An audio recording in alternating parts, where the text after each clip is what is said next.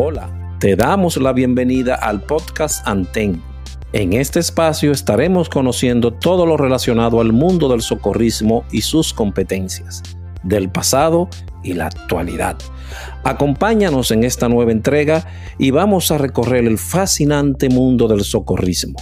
Pero antes recuerda calificarnos y activar la campanita para cuando lleguen los nuevos episodios. Bienvenidos socorristas del mundo. Bienvenidos.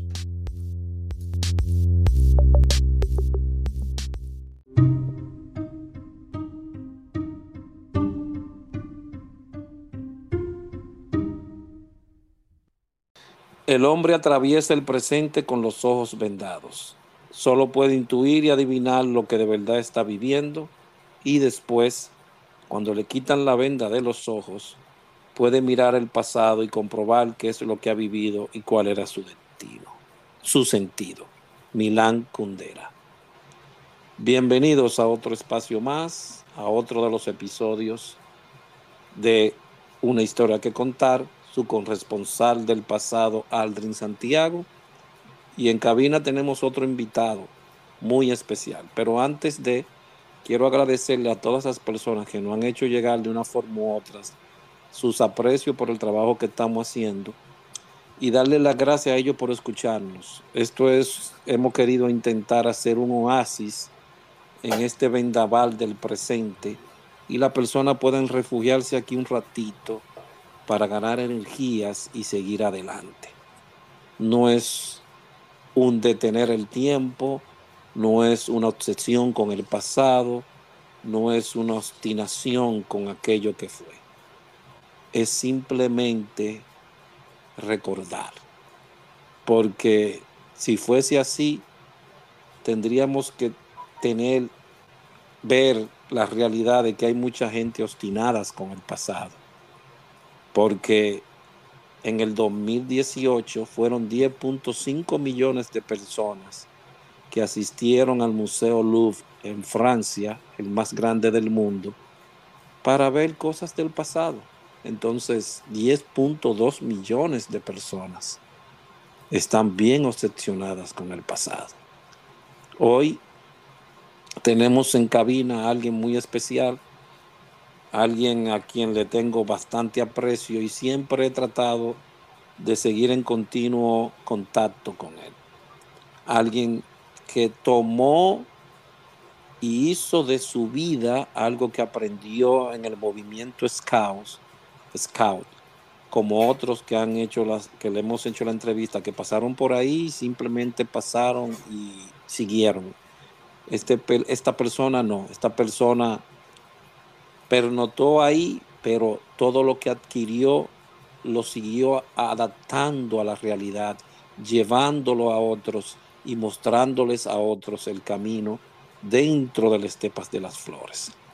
Bienvenido a nuestra cabina, damas y caballeros, al señor Alexis Batista. Bienvenido, Alexis. Sí, buenas tardes, ¿cómo está? Eh, una, una invitación que tenía un tiempo ya. Y me siento muy honrado por, por eh, que ustedes me hayan tenido presente. Y, y nada, y también por estos momentos que uno vivió dentro de la Cruz Roja y también en el movimiento Ok, Alexis, ¿cuándo comienza, como diríamos, tu inicio de vida? ¿Dónde y cuándo? Si quieres dejar el cuándo para otro día, lo puedes hacer para que la persona vaya, porque los superiores siempre mantenemos algo escondido. ¿Me entiendes? No, no, yo he sido siempre muy transparente. Nada, mi, mis inicios como de vida, yo nací en, en el Hospital Militar Ligo Seara, porque mi padre era militar. Ligo Seara, ¿dónde es eso? Ese es el Marión. El Ligo Seara era, era, es el Hospital Marión. En ese entonces era un hospital militar. Ok. Eh, porque mi papá era, era militar. ¿De qué año estamos hablando? En el 64. Es decir, que ha llovido mucho, el 23 de junio del 64. Mucho, eh, y, mucho y muchas balas, porque fue en el 65 ahí mismo. Sí, fue en el 65.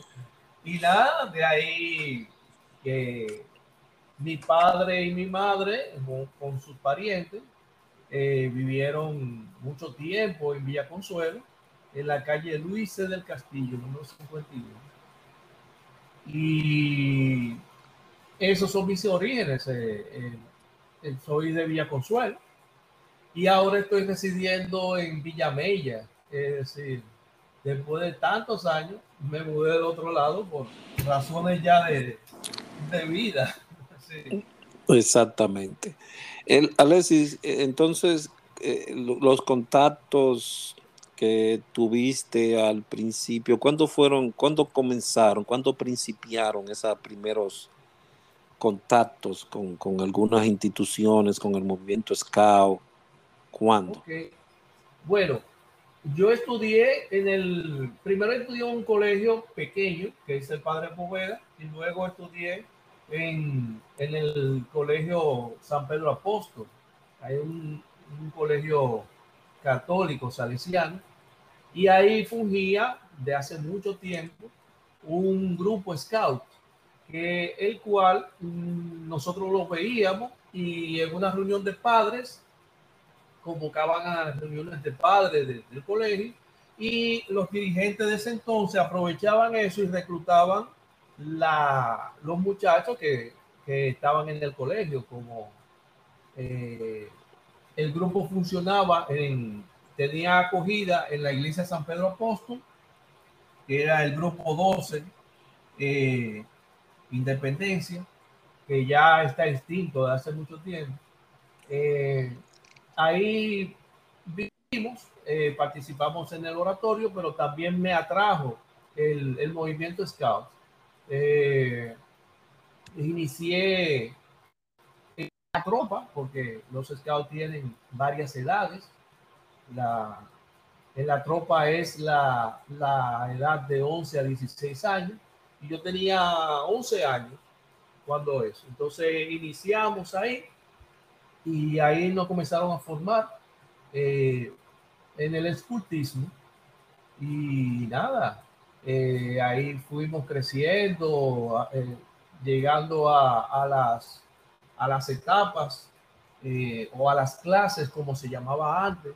y luego pude llegar a mi adiestramiento como scout como uno o dos peldaños antes de ser lo máximo dentro del movimiento en la etapa de juvenil de esa de tropa. escúchame. Eh, mencionaste una palabra, escultismo. ¿Podríamos decirnos qué es escultismo? Es el nombre de que se le da al movimiento scout, escultismo, porque el escultismo es el arte de vivir en los bosques.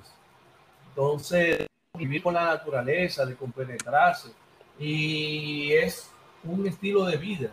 Eh, ese es el, el trasfondo del movimiento Scout, que era dedicado, dirigido a la vida al aire libre, en pequeñas comunidades que se llaman patrullas, que conforman a su vez una, un grupo mayor que es la tropa, que conforma a su vez un grupo con varias edades, los lobatos, los scouts y los rovers. Entonces está la dirigencia. Ese es el grupo scout.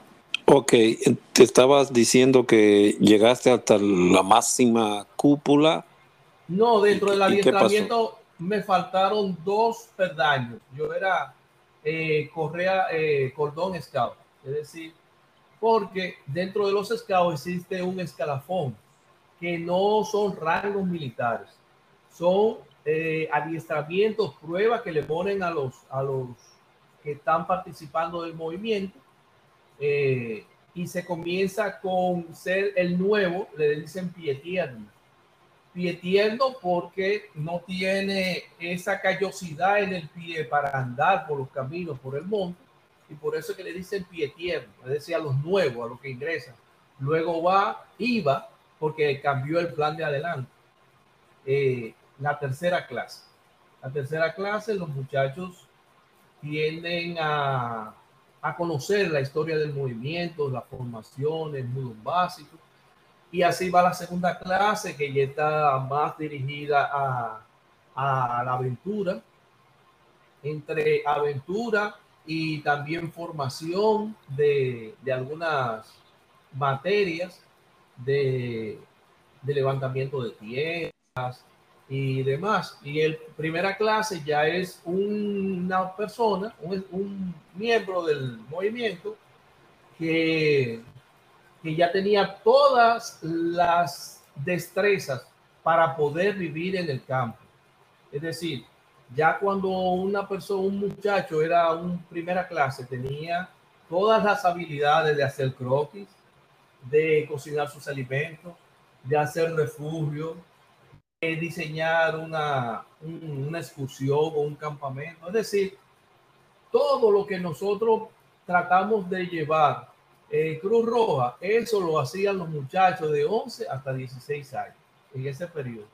Luego de ahí hay algo que se llaman especialidades, que son habilidades que, que se le ve a los muchachos, que le, se le potencializa en cuanto a esa, esa habilidad que tú tienes. Por ejemplo, si hay un muchacho muy diestro en, en la casa que siempre está arreglando algo, se busca una persona que sepa acciones en general y se le da el nombre de sinodal el sinodal es como el, tutor, el que va encaminando al muchacho para obtener esa especialidad y esa especialidad es tangible en una insignia que se lleva en la manga derecha. En este entonces era los tercera, no, los segunda y primera clase en la manga derecha. Luego de ahí, que ya tú tienes todo el adiestramiento y comienza el camino de las especialidades y hay especialidades eh, como por ejemplo eh, de, de, habilidades de campamento, de campismo, habilidades al aire libre, que ahí está la rama de excursionista, campista, eh, que tiene que ver, ay, el, que, tiene que ver con las, las mira, se me estaba olvidando de hace tantos años, pero son actividades que, que son propias al aire libre. Hay bloques de especialidades que se van eh, dirigiendo a la vida normal, es decir, dirigiéndose a las acciones de la sociedad, por ejemplo, conocer tu historia, eh, hay una especialidad para eso, y así sucesivamente se va buscando la forma de que el no es que se matricule como un licenciado en eso, sino que tenga las nociones básicas y luego pueda utilizar esos recursos como una forma de vida. Porque los habilidosos, por ejemplo, esa especialidad de habilidoso que te decía anteriormente, tú podías eh, hacer una conexión eléctrica, preparar una puerta eh, y cosas sencillas. Es decir, que para un niño, un muchacho de 11 a 16 años, que era la, la, la el rango de edad que, que, se tenía para hacer los scouts. Ok, eh, entonces, ¿de qué fecha estamos hablando ahí? Bueno, eso es en los 70. Eh, yo ingresé al, al movimiento en, en, el 70 y algo. Me acuerdo que así mi hermano Daniel, Daniel Batista, Daniel y yo eh, éramos nuevos, éramos pie tiernos. Entonces él estaba en una patrulla. Ah, y uno también en el ocultismo vive en comunidad de pequeñas eh, grupos, pandillas, que le decimos que son las patrullas. Entonces una tropa está formada de varias patrullas. Eh, una tropa es la unidad que conforma el movimiento Scout las edades de 11 a 16 y lo, conforman, eh, lo conforman cuatro patrullas máximo. Entonces Daniel pertenecía a una patrulla y yo pertenecía a otra. Y me acuerdo eh, que nos estábamos acordando hace unos días que, en el, que la tormenta Allen, nosotros nos formaron, eh, nos llamaron y tuvimos que ir a, toda la tropa fue al Colegio San Pedro, claro, con permiso de otro padre y fuimos a Cruz Roja, el grupo. Y allá en Cruz Roja nos pusieron a seleccionar, a organizar las ropas, eh, luego de haber pasado la, actividad de, esa tormenta. Y nada, y luego eh, hicimos otras actividades y teníamos contacto con, con la Cruz Roja, pero nosotros desde nuestra posición de scout. Y así surgió, así nosotros pasamos nuestra vida en el movimiento, en la parte ya de que tiene que ver con el, vivir el movimiento. Luego viene la etapa de, de yo ser dirigente, que fue más, eh, fue, me, eligieron dentro de los muchachos que eran los que dirigían la tropa, por un asunto de que el jefe de, la unidad de la tropa ya no, no tenía, no, no podía participar por razones personales. Entonces se hizo una corte de honor, se convocó y me eligieron como dirigente de la tropa. Yo tenía eso como algunos 17 años, 16, 17 años casi, porque casi me iban a pasar los Robert, pero me eligieron porque faltaban dirigentes. Y yo comencé a dirigir la tropa en ese entonces. Eh, luego, de ahí, eh, fui mucho tiempo siendo dirigente de tropa. Luego pasé en una convocatoria, porque todos los grupos que están representados en Santo Domingo forman un distrito y ese distrito se hace en elecciones para tener un jefe, un dirigente del distrito, un comisionado del distrito. Y tuve la oportunidad de que me eligiera para ser comisionado de distrito. Y luego eh, pasé al servicio de scout profesional, trabajando en los scouts con el campo escuela nacional. Eso es, en síntesis, la, la actividad mía con, con los scouts pero que esa actividad tú la resumiste, una síntesis, ¿qué tanto tiempo te tomó realizar todo eso? No, imagínate, eh, yo inicié como a los 11 años, ya en la tropa yo duré hasta los 25, 30 años y después de ahí, como a los 30 y algo, fue que pasé al servicio scout y duré un tiempo y luego eh, duré un, como 10 o 15 años, como 10 años trabajando en la asociación. Y como dirigente scout duré mucho, es decir, duré como 20 años, como 15 años más o menos. Pinópolis, ¿de qué se llama? ¿Dónde trabajabas? No, no, no. Pinópolis era eh, lo del campamento de la CJ. El campamento de los scouts es más antiguo que Pinópolis porque primero el campamento de los scouts estuvo, me informa, porque yo nunca tuve acceso a él, porque no era, no estaba en el tiempo, era en Arroyo, en Arroyo Hondo. Entonces, una persona que donaron ese, ese terreno a la Asociación de Estados Dominicanos, le pidieron a la asociación que le cedieran el terreno, pero que le iban a poner en otra área porque había unos intereses económico fuerte ahí. El terreno era en Arroyo Hondo, en la zona de, de Río Isabela. Entonces donaron el, campo, el campo escuela Scout que está en, en, la sesión de Medina, eh, en San Cristóbal. Entonces, desde ahí estoy hablando que eso fue como ya en, como en los 60, 70, ya existía el campamento y al igual que habían otros campos escuela, por ejemplo, en Cacique Monción, el padre de Alzani, César, César tenía, era un padre que formó, hizo un campamento en Cacique y, y luego eh, me informa que ya el campamento de hace mucho tiempo la iglesia lo, lo tomó a la muerte del padre y hace sus actividades ahí, pero esa, esa zona fue preparada para hacer un campo escuela scout al igual que Cuayo, luego entonces comienzan las actividades en Cuayo en los 70. Sí, yo creo que en los campamentos, eh, el campamento nacional de Cuayo es más viejo que Pinópolis, es más viejo. Ok, entonces se hablaría de cuántos años en total. No, yo tengo desde los 11 años, yo estoy trabajando y hasta hace poco, por razones de trabajo, yo he pertenecido, he estado flotando en el movimiento Escado y Cruz Roja eh, de una u otra manera. Eh, yo tengo 57 años, 58, 58, y ya tú sabes, réstale 11. Ahí todo, todo ese tiempo he estado en actividad.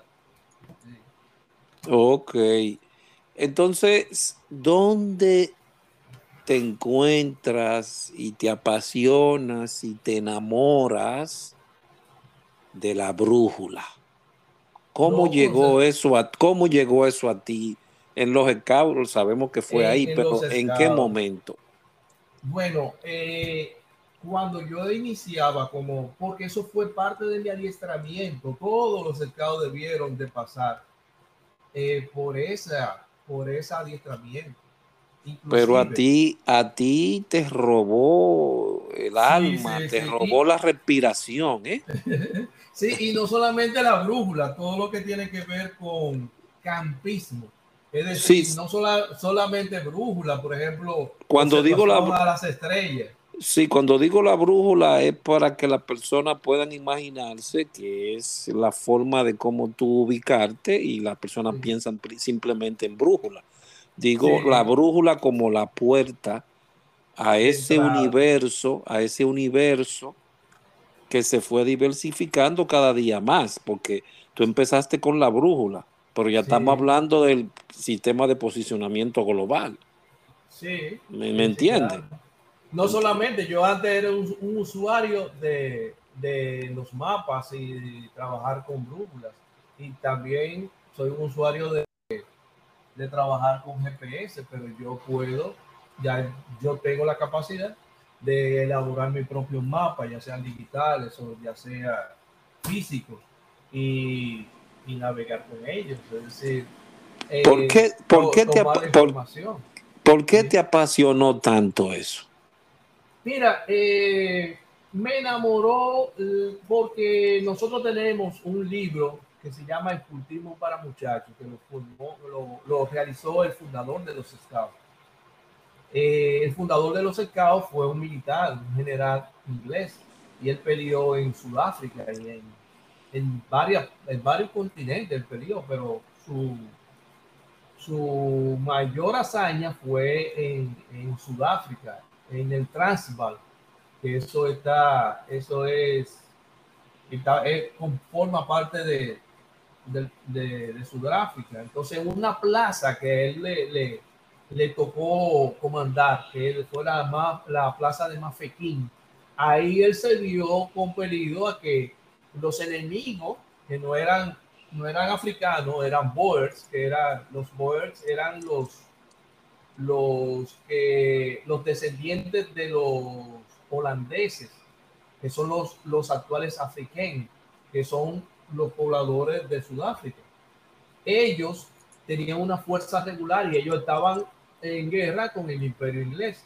Y eh, los soldados de esa plaza ya estaban diezmados. Entonces, él utiliza a los muchachos porque ve el entusiasmo que tienen los muchachos por querer eh, aportar a su patria, en ese caso, porque yo era en inglés, entonces lo utiliza y a partir de ahí, eh, él hace un libro cuando regresa ya de, esa experiencia de guerra, él hace un libro y se lo dedica a los muchachos. Y fue escultismo para muchachos. Entonces, ese cultismo para muchachos es la vivencia que él estuvo, que tuvo en, en, toda su vida como militar y, y, ve las experiencias y los muchachos comienzan a, a, leerlo porque lo hizo por capítulos llamado Fogata y lo comienzan a practicar. Y entonces dentro de esas fogatas, como se le llama, habían fogata para hacer La fogata era como un artículo que él sacaba. Entonces, eh, dentro de esa fogata había el tema de orientación por los indicios y orientación con la brújula. Eh, y hacíamos un ejercicio de llegar a un punto, a formar un triángulo equilátero con una funda eh, y solamente la brújula cantando pasos y viendo los azimut o los rumbos de la brújula y llegábamos de punto en punto. Entonces eso me, me encantaba porque que, oye, eso era bien interesante. Azimut. Eh, azimut. Azimut, ¿podrías definirlo, por favor? Sí, Azimut es el camino a seguir. Eso viene de, de una expresión árabe. Eh, es el camino que tú debes de seguir. Ese es el Azimut. Pero también se, se transluce, se, transcribe como la dirección desde un punto cardinal hacia la derecha que sobrepasa más de 90 grados. Puede llegar de 90 a 180, 270 hasta 3, 3 y algo de, grado o 360 grados, que es equivalente a una vuelta entera. Entonces, como, como le referías, escuchas, como ustedes ven, si le escuchas, ve que le apasiona la cosa. Ya están bien. Al igual que el pero tiene punto de referencia, el norte magnético y el sur magnético. Y Ok. Este o hacia el oeste. O a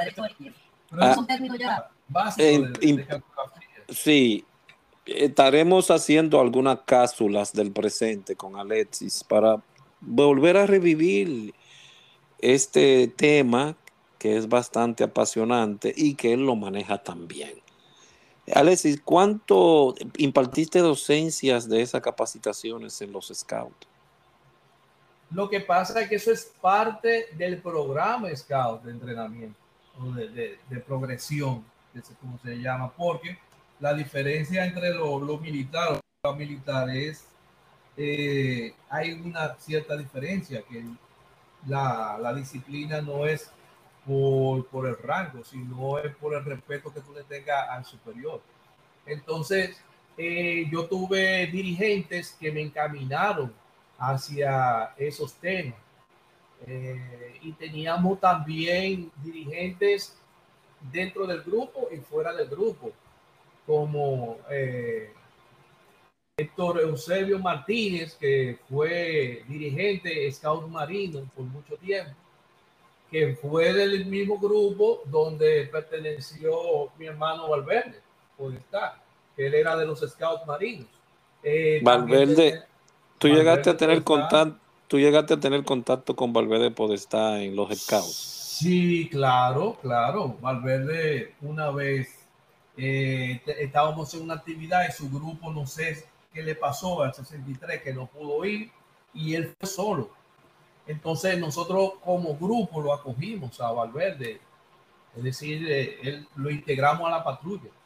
Y de ahí para adelante yo conocí a Valverde, es decir, hemos sido buenos amigos, hemos compartido mucho, inclusive yo conocí a los padres de Valverde, sí. A doña Fineta, siempre me acuerdo de ella, sí. Ok, ok. Entonces, pero esa actividad, eh, no más la historia de Valverde y mía, nos conocimos en los scouts, pero Valverde fue bombero, él era bomberito, Valverde. Y nosotros eh, aparte de los scouts, o dentro de los scouts, nosotros eh, también tuvimos contacto con Cruz Roja y con Valverde, porque nosotros pertenecimos a una brigada de rescate, que fue la primera brigada de rescate scout, que fue mucho después del ciclón David. Y eso, eso es como del 70 que 1970 y pico, 74, 75, por ahí, por ahí. Eh, porque la primera actividad que yo tuve como scout, que tuvimos contacto con Cruz Roja, fue cuando, cuando la tormenta Allen y después nosotros trabajamos con el ciclón David. Eh, y luego, años después, un par de años después, se comienza, se forma la, primera brigada de Scout, porque anteriormente habían Scout, dos grupos de, de, de rescate Scout, que eran en el 19, el grupo Scout 19, que era el equipo Raguarza, y los Scouts marinos, que tenían su, su equipo de rescate o su grupo de rescate, que era Alcomar, se llamaba, los halcones marinos. Entonces luego se forma la primera brigada de Scout, que ahí tenemos instructores eh, de muchos cuerpos. Por ejemplo, tuvimos un instructor de los bomberos, eh, el comandante Peguero. Tuvimos gente que eran ex militares o que habían salido de la, de la milicia y también fue, fue, formaron ahí. Y la brigada, esa, esa actividad se hizo como modular, porque nosotros teníamos que rotar por diferentes, eh, por ejemplo, por la estación de bomberos, teníamos que hacer un curso de, de bomberos técnicos que nos exigía la brigada, siendo scout, por Cruz Roja, por el tema de primeros auxilios, y así sucesivamente, inclusive con, lo, con la gente de, de, los bomberos en la estación, en el, en el cuartel general, tuvimos, eh, lo saltamos de ahí pero ya nosotros habíamos, como SCAO, habíamos experimentado hacer ese tipo de actividad. Ok, que tú tengas conocimiento, ¿existían movimientos caos al interior del país? Sí, claro, claro. Y, y no solamente eso, eran fuertes. Eh, existían, por ejemplo, que todavía existe en San Pedro de Macorís, el Grupo 1, y así en muchos de los, de, la, de los pueblos habían scouts que fueron luego desapareciendo por la, la forma que el movimiento tiene de, de, la dificultad de la dirigencia. Pero eh, todos nos reuníamos en actividades nacionales o actividades distritales. Por ejemplo, eh, porque los scouts tienen mucha tradición y tienen un nombre específico para esas reuniones y todas las cosas.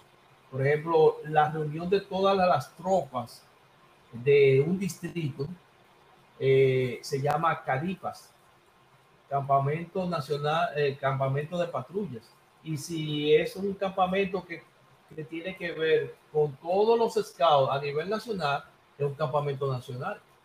Y a nivel mundial, que yo no pude, no pude participar en, en actividades internacionales con los scouts, están los jamboree y los camporí. Es decir, son nombres que el fundador eh, seleccionó. Eh, por ejemplo, jamboree.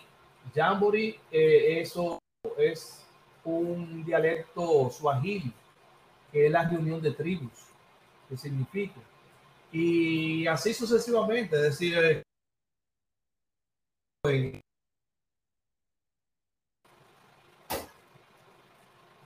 Ok, entonces, luego de ahí, eh, ¿hacia dónde se dirige? Bueno, se te olvidó decir el nombre del coronel Robert Van der Power. Ah, el, el, fundador, el, funda, el, el fundador el general Robert. Eh, eh, no, Robert Stephenson, Stephenson Smith Baden Power, Power. de Gewell.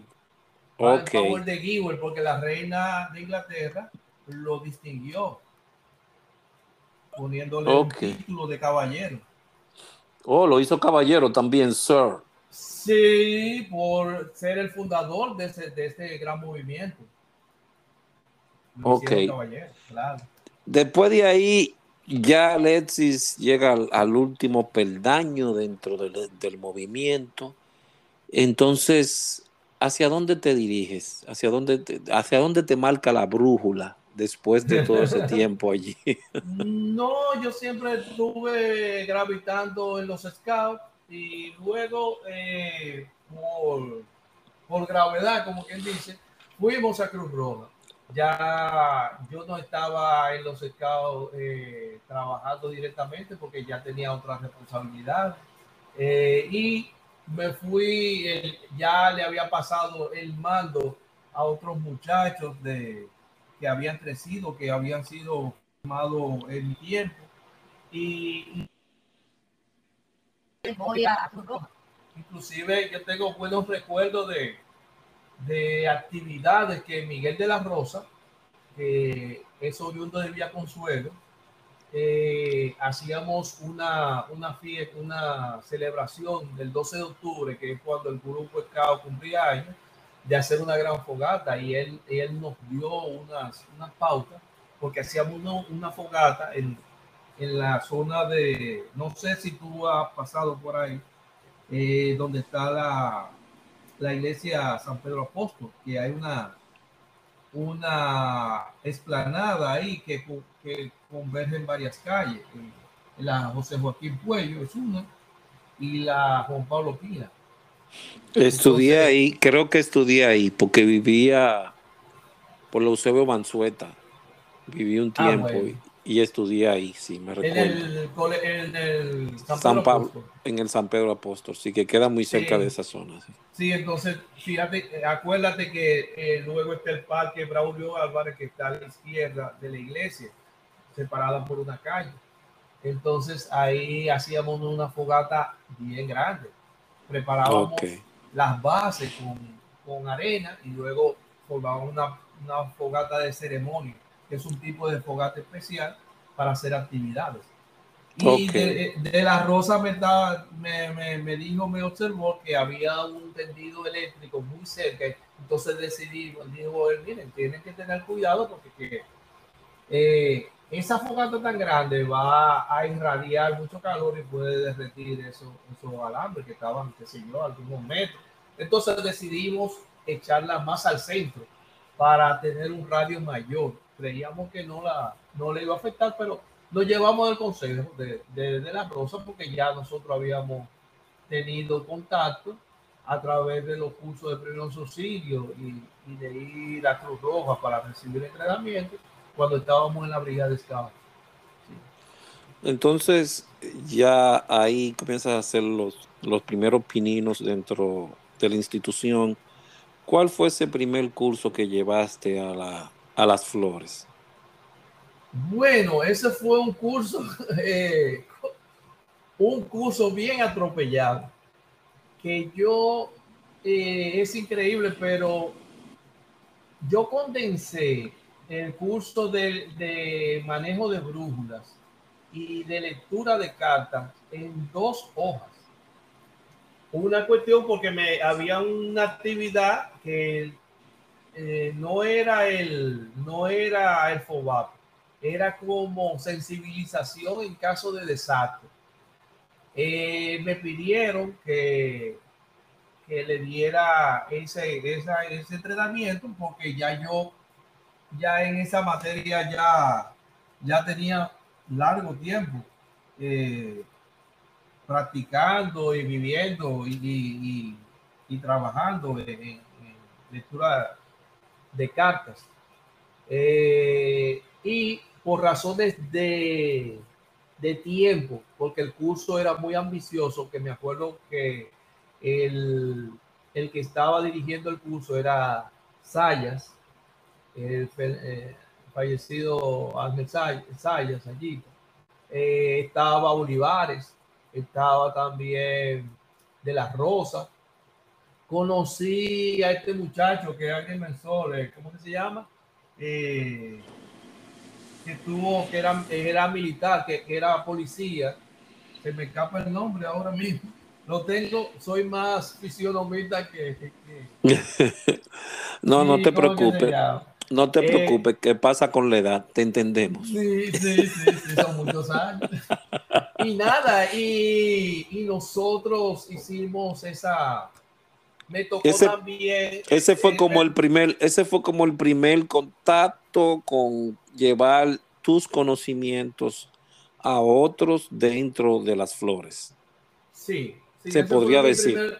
sí, ese fue mi primer contacto porque ya yo eh, había, había estado en, en el equipo, en la primera brigada de Scout y con la experiencia y los trabajos de la vida Scout que uno tuvo en el grupo, ya uno dominaba el tema. Inclusive nosotros, porque fíjate, eh, yo le di también instrucción a los a los scouts, pero de lo que conforma la vida scout. Es decir, yo le daba instrucción, pero yo recibí instrucción gente y también recibí instrucciones de otras personas eh, que me fui enrolando, mezclando, buscando información, eh, medio autodidacta y también buscando información en áreas técnicas, por ejemplo, eh, yo fui a, con la gente de Direne, que era de medio ambiente, que eso era una secretaría de Estado de medio ambiente. Y ahí conocí a un par de personas que también me encaminaron. Y como eh, mi, maestro, que es Santiago Hernández, que los conocimientos, el camino que me enseñaron del sistema de información geográfica se lo doy a él. Eh, y voy a Cruz Roja, ya me conocían y me, me asignaron esa misión que fue darle lectura de cartas, porque teníamos un amigo en común, Carlos Mota, que era Cruz, Cruz Rojita, y nosotros teníamos cierta en el grupo que él le gustaba, estaba en Cruz Roja y estaba también en los Scouts. Entonces nosotros necesitábamos que él se definiera por razones de responsabilidad. Entonces a través de, de Mota yo me fui acercando también a la Cruz Roja y me fui a conocer. Eh, y en ese entonces eh, surge ese curso y me piden que le dé esa orientación y me piden que le dé también orientación de campista y cabullería, es decir, el arte de los nudos, de la cuerda y los nudos. Pero ese fue mis inicios en Cruz Roja ya como en instrucción. ¿Tenías un manual establecido o eran solamente dos páginas con, con algunas cositas? Yo tomé los temas de varios libros eh, ya yo tenía el, manual por excelencia, que era el manual Scout, y creo que tenía eh, otro manual que tenía que ver con, con el manual, eran dos manuales Scout, que había uno el del fundador y otro un manual mexicano que era excelente. Ese manual, el que se sabía ese manual salía siendo licenciado en cultivo. Porque, oye, te decía todo, todo, todo. Desde ese entonces, en ese entonces, nosotros comenzamos a ver cartas topográficas. De, cuando me cayó ese manual, yo tenía como 13 o 14 años, más o menos. Entonces, entonces, desde ese entonces yo he estado bregando con eso, porque antes eh, aquí se navegaban no con las cartas que ustedes conocen, la carta de unos 50 mil. Los muchachos, los, los, anteriores a mí, los, de la brigada Scout, los del equipo de rescate, ellos navegaban, eran con mapa de gasolinería eso, de la, de la gasolinería eso.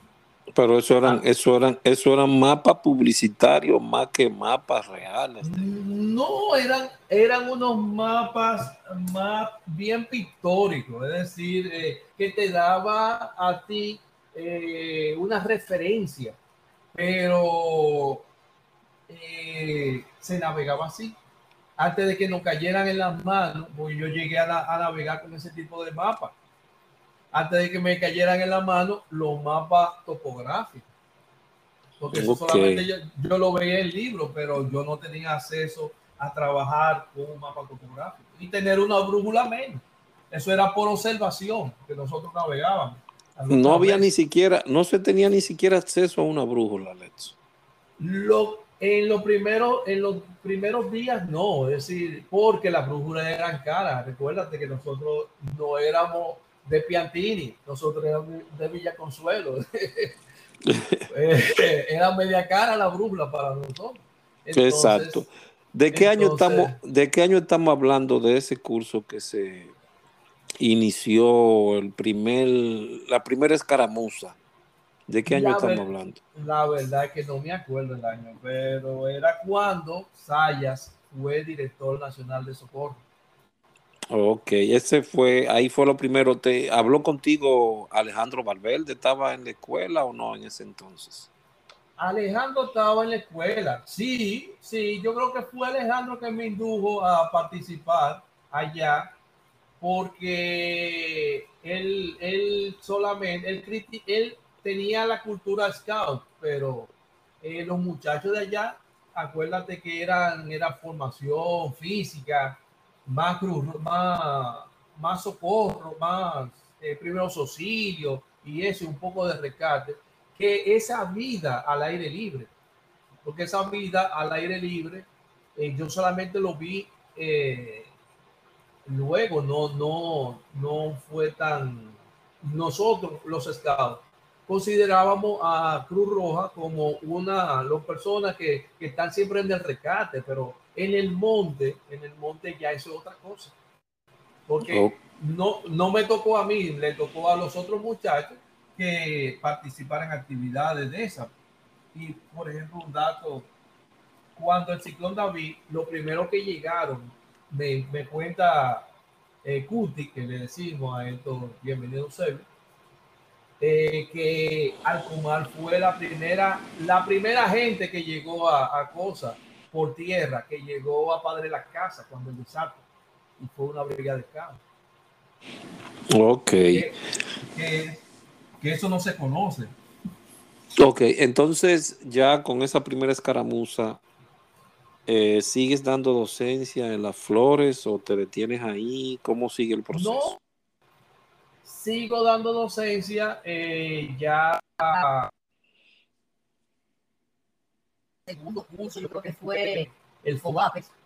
Eh, fue un curso donde estaba Canela. Bien ubicado. Ahí yo tenía más amplitud.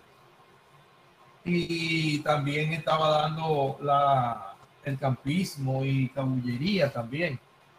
La cabullería. Ya ahí estabas. se, se, se podía decir que ahí ya estabas como perfilando que sería campismo uno, lectura de cartas otro, o todavía tenías todo junto. No, no, no, porque eh, cuando yo doy la charla dentro del, de la actividad que se hizo, que fue una actividad de fin de semana, eh, yo tenía mi concepto claro, porque ya, ya yo tenía experiencia. Entonces, yo simplemente eh, hice un temario de dos páginas, pero el desarrollo yo lo hice y, inclusive me habían enseñado como material de como material que tenían allá en Cruz Roja y fue Alejandro que creo que fue Alejandro que me consiguió ese material era una guía que había hecho un oficial del ejército que era amigo de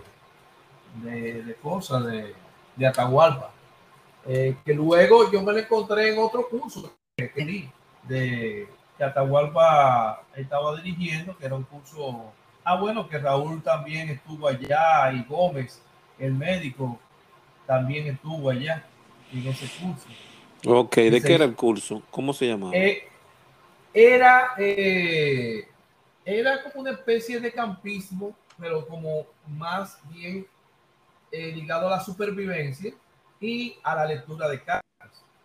Me acuerdo que, que fue en, en Cosa, en Salinas, que se hizo. Ahí Raúl debe de acordarse perfectamente porque en ese entonces Raúl era bombero. Y él, nosotros, la idea era que ellos hicieran unos rumbos, fueran a, a unos lugares.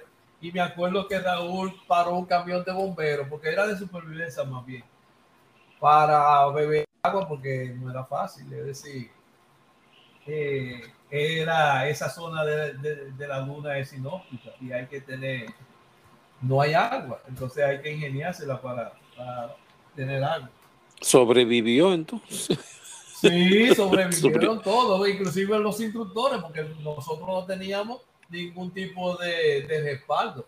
Nosotros, eh, algunas veces, eh, tú sabes cómo Atahualpa, que agarró y, se conocía, a ellos, él tenía amistades en el, en el pueblecito de Salinas, entonces ahí algunas veces nosotros teníamos asegurada la comida, pero el día entero era metido en, en las dunas y tirando puntos y atrás de los muchachos y eso. Pero fue bien interesante el curso. Ahí también tuve la, la grata compañía de esa persona que fue el, primero, creo que, que, le dio lectura de cartas eh, allá Cruz Roja. Y luego fui yo. Eh, y luego nos, nos encontramos en esa actividad y él me dio muy buenos consejos porque él, parece, él había venido de la Escuela de las Américas, entre ellos, y él me decía que yo no podía ser tan rígido en la navegación, que lo hubiera más, menos, menos teórico, ya tú sabes, uno con su cuadrícula, su cosa, trazando su rumbo, yendo de un punto a otro. Y, y nada, me dijo, no, no, no, usted es más, más, menos, menos rígido y aprendí mucho con él. Ay.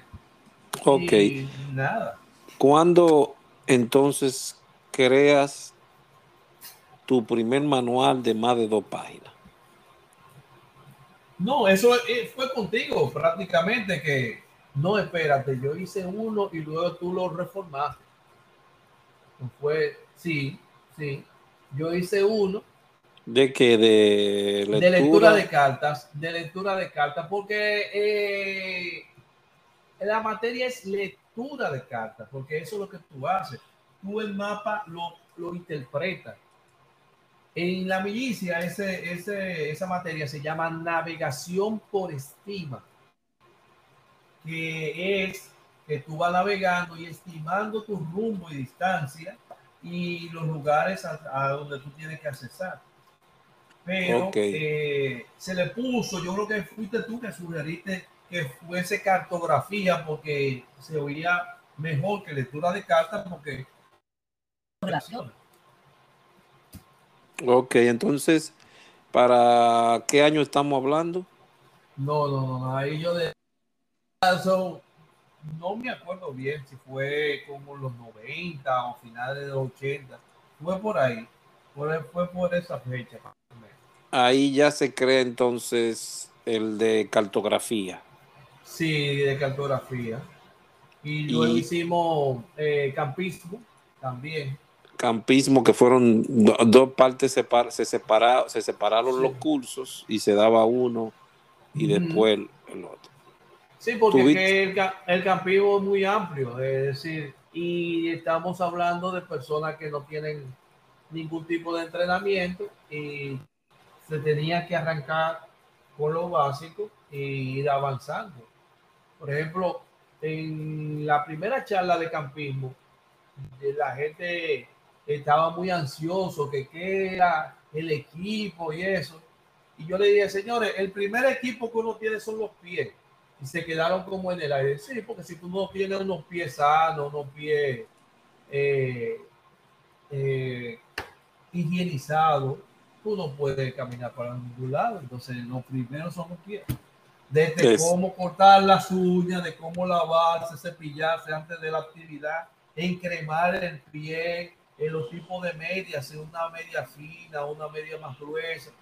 Luego viene el calzado. Tú ves, entonces yo lo fui, lo mismo que yo hacía en los scouts, es decir, mi mismo entrenamiento de los scouts, porque yo le llevé allá. Ok, entonces, ¿cuántos, si recuerdas, eh, eh, cursos diste de, campismo y de cartografía? No, yo di varias, es decir, de, acordarme, de verdad, eran tres, cuatro o cinco cursos, no, no fueron muchos, porque eran muy así. Eh, yo le, logré llevar un curso de lectura de cartas y, y ya en ese entonces ya yo iniciaba con, con los GPS. no, no me toque, no me toque ese tema que hablaremos más adelante porque sé que para ti fue un golpe sorprendente encontrarte esto que te estaba diciendo dónde estabas sin mucho problema. No, claro, eso para mí eso es mágico, es decir, la gente no se imagina. Tú viste eso y fue el hombre de la caverna que salió y vio el sol. oh, maravilla de Dios. No, pero, pero Valverde siempre peleaba conmigo, decía, no, ahora tú no quieres la brújula, porque tú ahora con tu GPS, tú no sé, yo, yo tengo mi brújula, pero óyeme, es que tú sin un GPS tú sabiendo interpretar el instrumento. Eh, eh, para lo que para lo que nos escuchan es el eh, sistema, de posicionamiento global. Exactamente. Pero con, con, la brújula y el mapa, un mapa actualizado y mis instrumentos de navegación, yo te digo la posición igual que con GPS. Alexi, ¿cómo, ¿cómo, consideras tu paso por el, por, el movimiento Scout? ¿Te sientes agradecido de eso, de lo que aprendiste ahí? No, pero es que esa fue, esa fue una forma de vida para mí, es decir, ha sido una forma de vida. Es una forma de vida que aún conservas. Claro, yo, te, yo tengo hermano Scout de muchísimo tiempo, es decir, y nos comunicamos.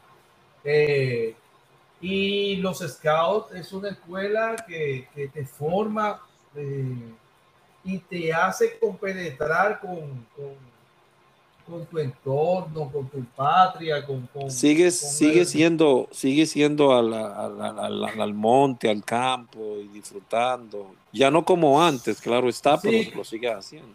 Claro, sí, sí. Eh, no hace mucho yo estuve con Robert y, y tuvimos una actividad ahí. Eh, Óyeme, en Valle de Dios. Me, dijo, me dijeron que tomaron ese camino como algo eh, turismo ecológico, muy bonito, eh, porque esa, esa, ese camino es bellísimo. Yo lo anduve varias veces. Tú te recuerdas en lo, en lo que esa era la caminata de Fobapes. Sí, ahí terminaba la, actividad. que salíamos por Santana. Eh, él, lo tiene entra todavía por Santana. Sí, porque eso ya es una ya es un parque nacional. Entonces, antes era una reserva científica, que era el nombre del profesor Marcano, que fue el profesor Marcano describió la flora y fauna de esa área, de la humeadora y la celestina. Eh, eh, Alexis, tú que tienes más, más noción sobre eso, ¿Cuál tiene más protección, la reserva científica o, el parque? Eh, aquí lamentablemente se son muy vulnerables. El parque tiene un poquito más, debería ser la reserva científica, pero el parque tiene un poquito más de, protección, aunque se explota con los visitantes por los senderos, pero hay una mayor vigilancia. ¿Cuál sendero ellos? Ellos hacen el sendero completo, Alex, y sale a Villa Altagracia como nosotros lo hacíamos. Mm, no, no, eh, no lo he hecho completo, solamente, eh, mira, y no, no, fue una zona que estábamos haciendo eh, un poco de, técnica de supervivencia, porque aquí no podemos hacer supervivencia per se, por, por varias condiciones. Pero. Eh, bueno, recordarle a los oyentes también que Alexis, probablemente el segundo, tercero, cuarto, ¿qué tú crees de las personas que fueron a Panajungla cuando se hacía?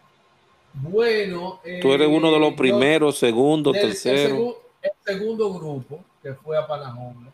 No, espérate.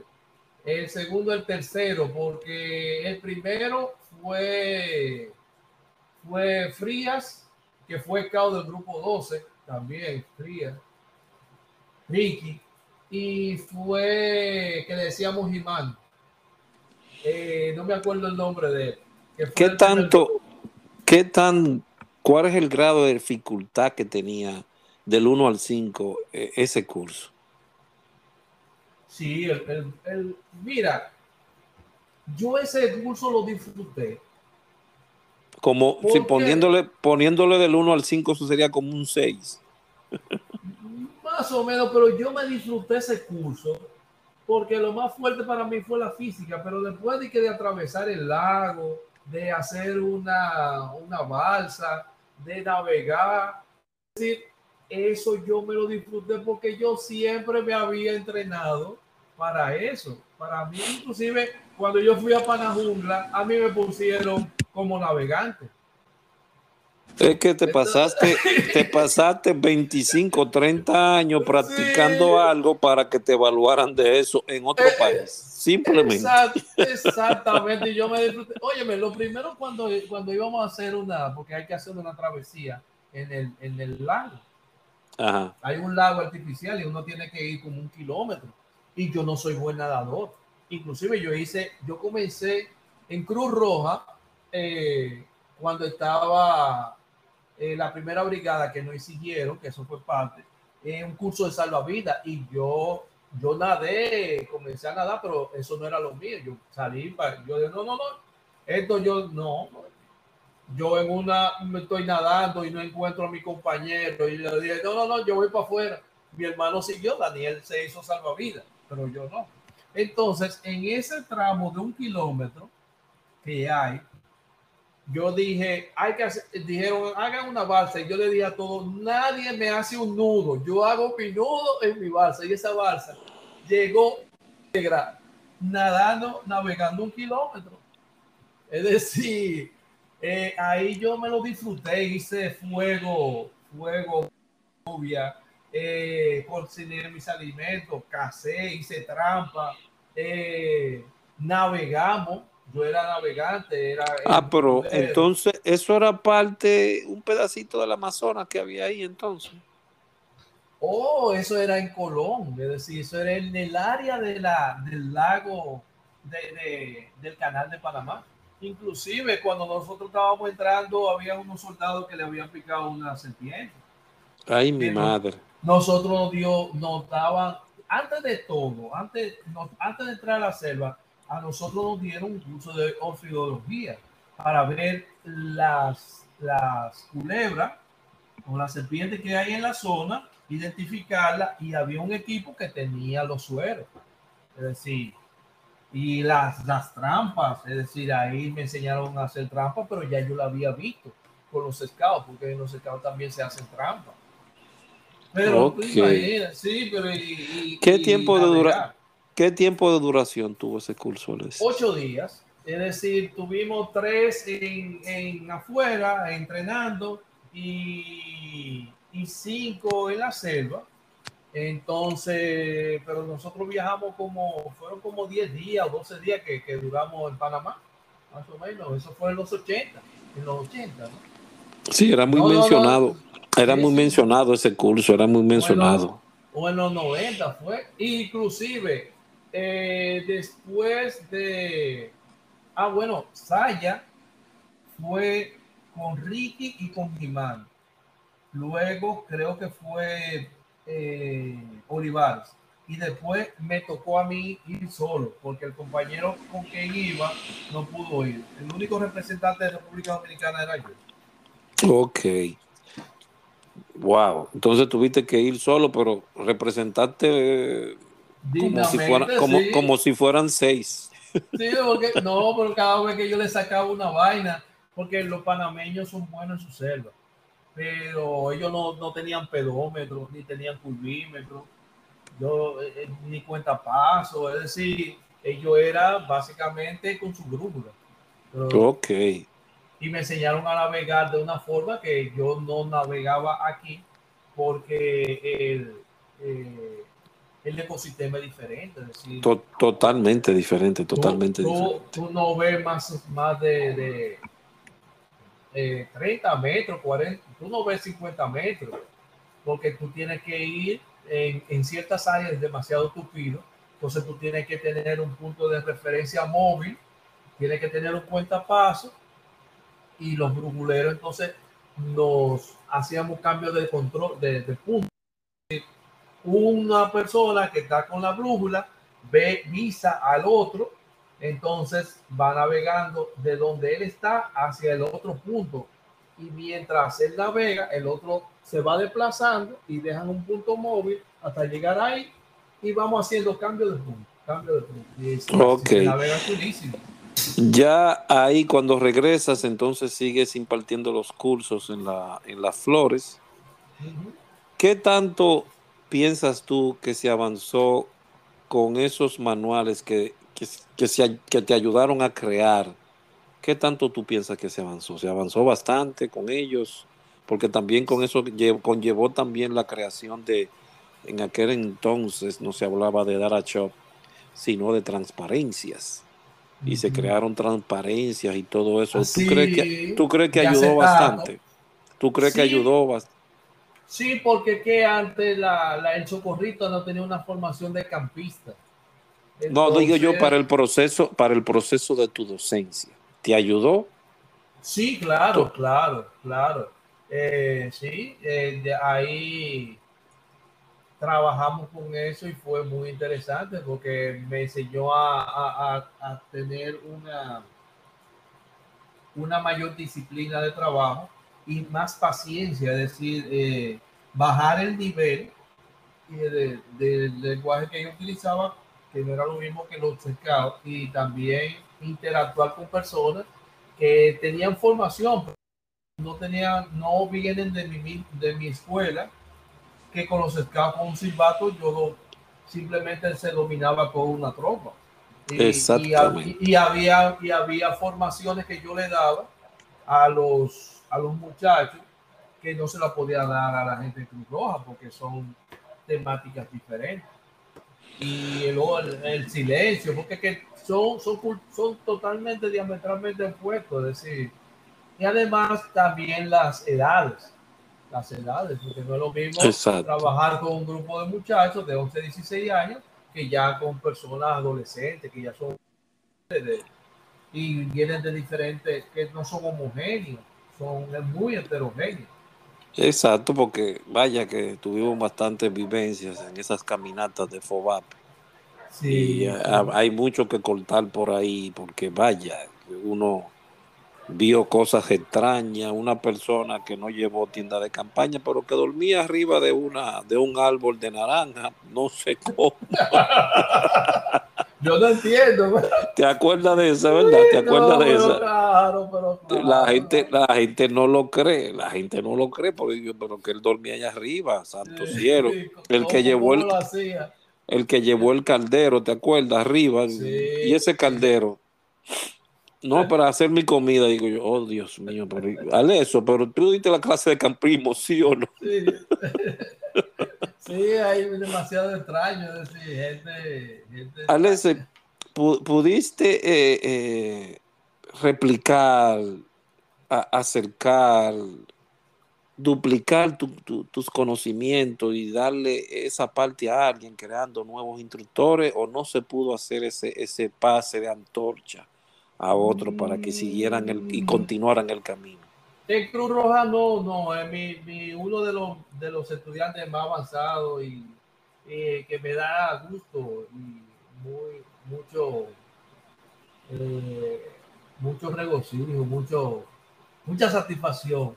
Fue Hogando, eh, porque Hogando, eh, tú sabes lo acucioso que es Hogando y la forma que Hogando tiene de comportarse, él era muy inquisidor, entonces eh, teníamos siempre- yo le, le decía algo y él, quería saber el porqué de eso y así, y así se lo transmitía.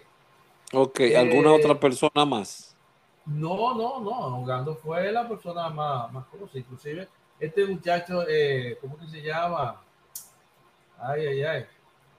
Se- bueno, se me escapa el nombre ahora, que en un FOBAPE, yo creo que era, sí, en uno de los FOBAPE, que estábamos cruzando de, de, de la parte de atrás donde estaba la China para En Villa Altagracia. en Villa Altagracia, cruzando por detrás de, ¿cómo que se llama? De Novilleros.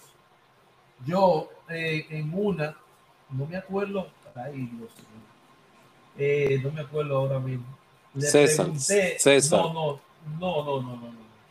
Le pregunté por radio, como estábamos, teníamos radio, eh, los equipos tenían radio. Le pregunté la posición donde él estaba. Dígame su coordenada. Entonces, yo Ah, yo dije- creo le- que fue Florencio. a Florencio, bueno, a Florencio del Valle. Florencio Salazar. ¿Fue ese? A, Salazar, a, eh, Florencio del Valle un escao, oye, es, Eh, No, es Florencio Salazar. Yo creo que era. Salazar. Yo Sí. le pregunté, ok, dígame su, la posición, dime, dime la coordenada de tu posición. Muchacho, ya tú sabes. ¿Te la dio Sí. bien o qué fue? Sí, eh, no, él me la dio, entonces yo le dije, ok, descríbeme qué es lo que hay aquí, dime, en la carta, porque no la podía ver. ¿Qué hay? Identifícame un punto de referencia dentro de la carta. Porque yo en ese tiempo ya, eh, yo había dado varios cursos de, de lectura de cartas. Y había gente que, por el nivel que tenían también, eh, yo sé que me, me estaban, me estaban siguiendo, me, tenían los conocimientos y yo presionaba al mismo Gando, le presionaba eh, cuando en la primera, en la salida que hacíamos, de ubicar dónde estábamos con relación a la posición que teníamos y la cara. Entonces eso fue, dice, Ogando me dijo una vez, dije, oye, me tú bárbaro, ¿y cómo tú me preguntas así en el medio del monte? ¿Dónde que estamos? Yo no, pues para saber dónde que realmente ustedes están, porque eh, yo no siempre voy a estar aquí y tú te imaginas que si hay alguien que me tiene que buscar, tiene que dominar la materia. Entonces, cuando ya llegan estos aparatitos, Alessio, ¿qué tú sentiste? Estamos hablando del sistema de posicionamiento global. ¿Cuál fue No. tu, tu impresión? No, tu- tu- no, no. ¿Qué- Te voy a ¿Cómo? contar de- desde el inicio. Yo fui viendo eh, eh, revistas y, y documentales y Valverde, acuérdate que siempre traía unas revistas de, de- que habían artículos deportivos y mil cien cosas y uno solamente miraba esa, esa cuestión y yo Sí. me topé con eso. Entonces, yo me junté un dinero y le compré, le dije a Valverde que me hiciera el favor, como él se manejaba, eh, trayendo cosas, comprando cosas, eh, que me trajera un GPS. Porque yo cuando fui a Panamá, ya yo venía con esa inquietud y en Panamá no tenía el dinero suficiente para comprar el GPS que había elegido según las especificaciones técnicas. Entonces, a mí me humildemente tuve que, que conformarme con un GPS muy básico, el Garmin 38. Y me acuerdo ahora, me, me acuerdo. Ese fue Y tu primer, ese fue tu mi- primer sistema de primer- posicionamiento global. El, el Garmin 38 que utilizaba cuatro pilas tipo lápiz. Y como nota curiosa, en ese entonces los GPS no eran tan exactos. Es decir, porque había una interferencia para que la señal no estaba liberada. Solamente los, los estamentos militares de Estados Unidos que tenía una señal que corregía tu posición. Entonces habían errores de 100, 200 metros. Eh, imagínate. Y yo elegí ese porque era el que podía comprar.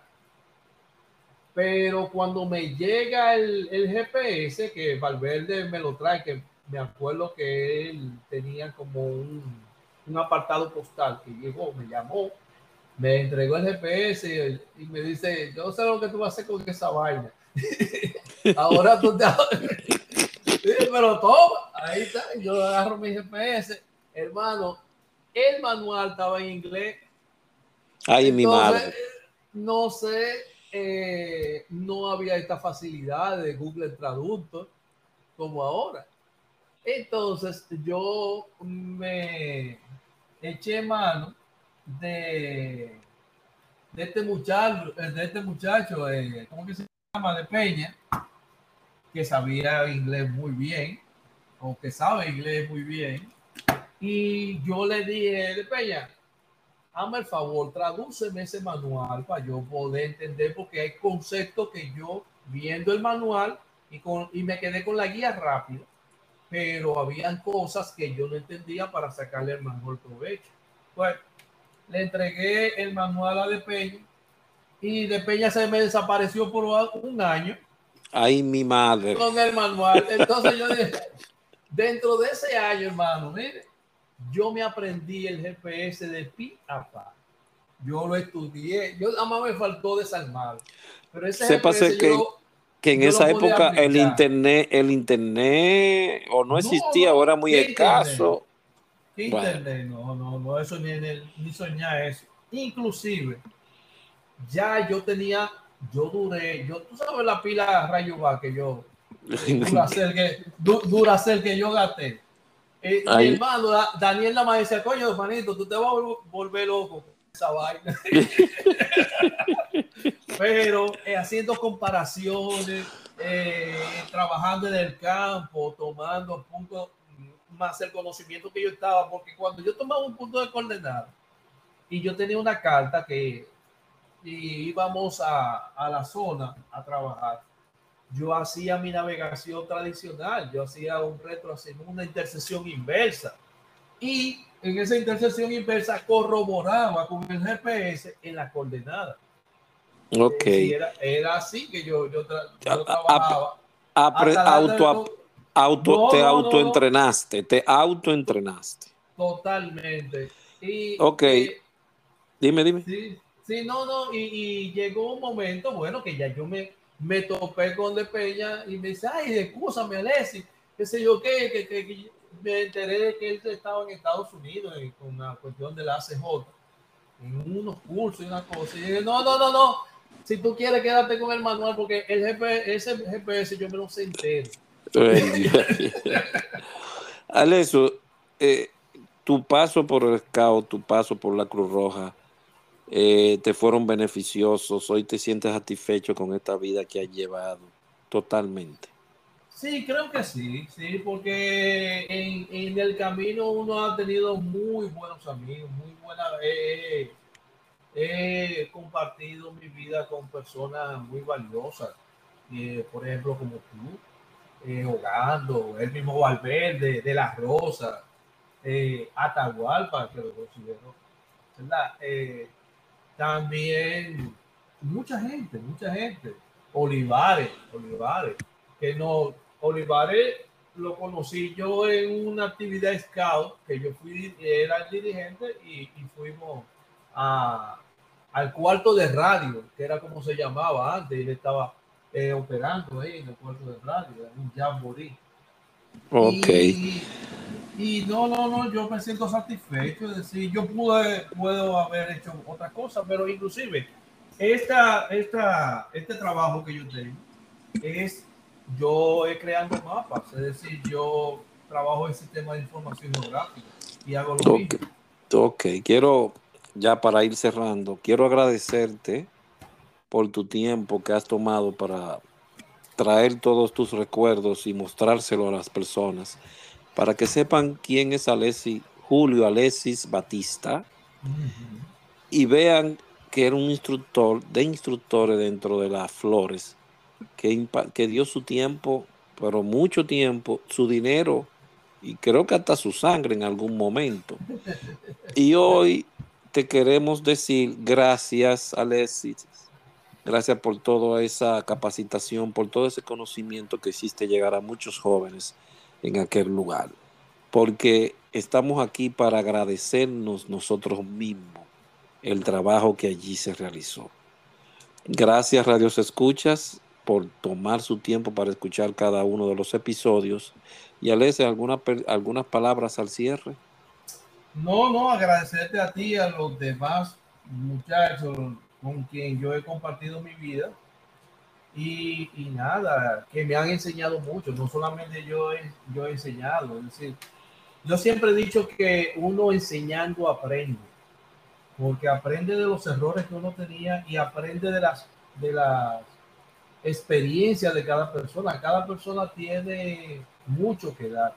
Y si uno, y si uno es si uno se detiene a oírlo, también uno lo puede aplicar a su vida y, y crecer. Exactamente. Muchísimas gracias, Alexis. Eh, estaremos haciendo los contactos para las cápsulas del presente y llevar de nuevo ese conocimiento de cartografía y campismo a todos los que nos escuchan. Gracias, Radios Escuchas, y espérennos con otro episodio más que saldrán en estas semanas. Mil gracias por su atención. Agradecidos por sus congratulaciones que nos han hecho llegar. Muchísimas gracias.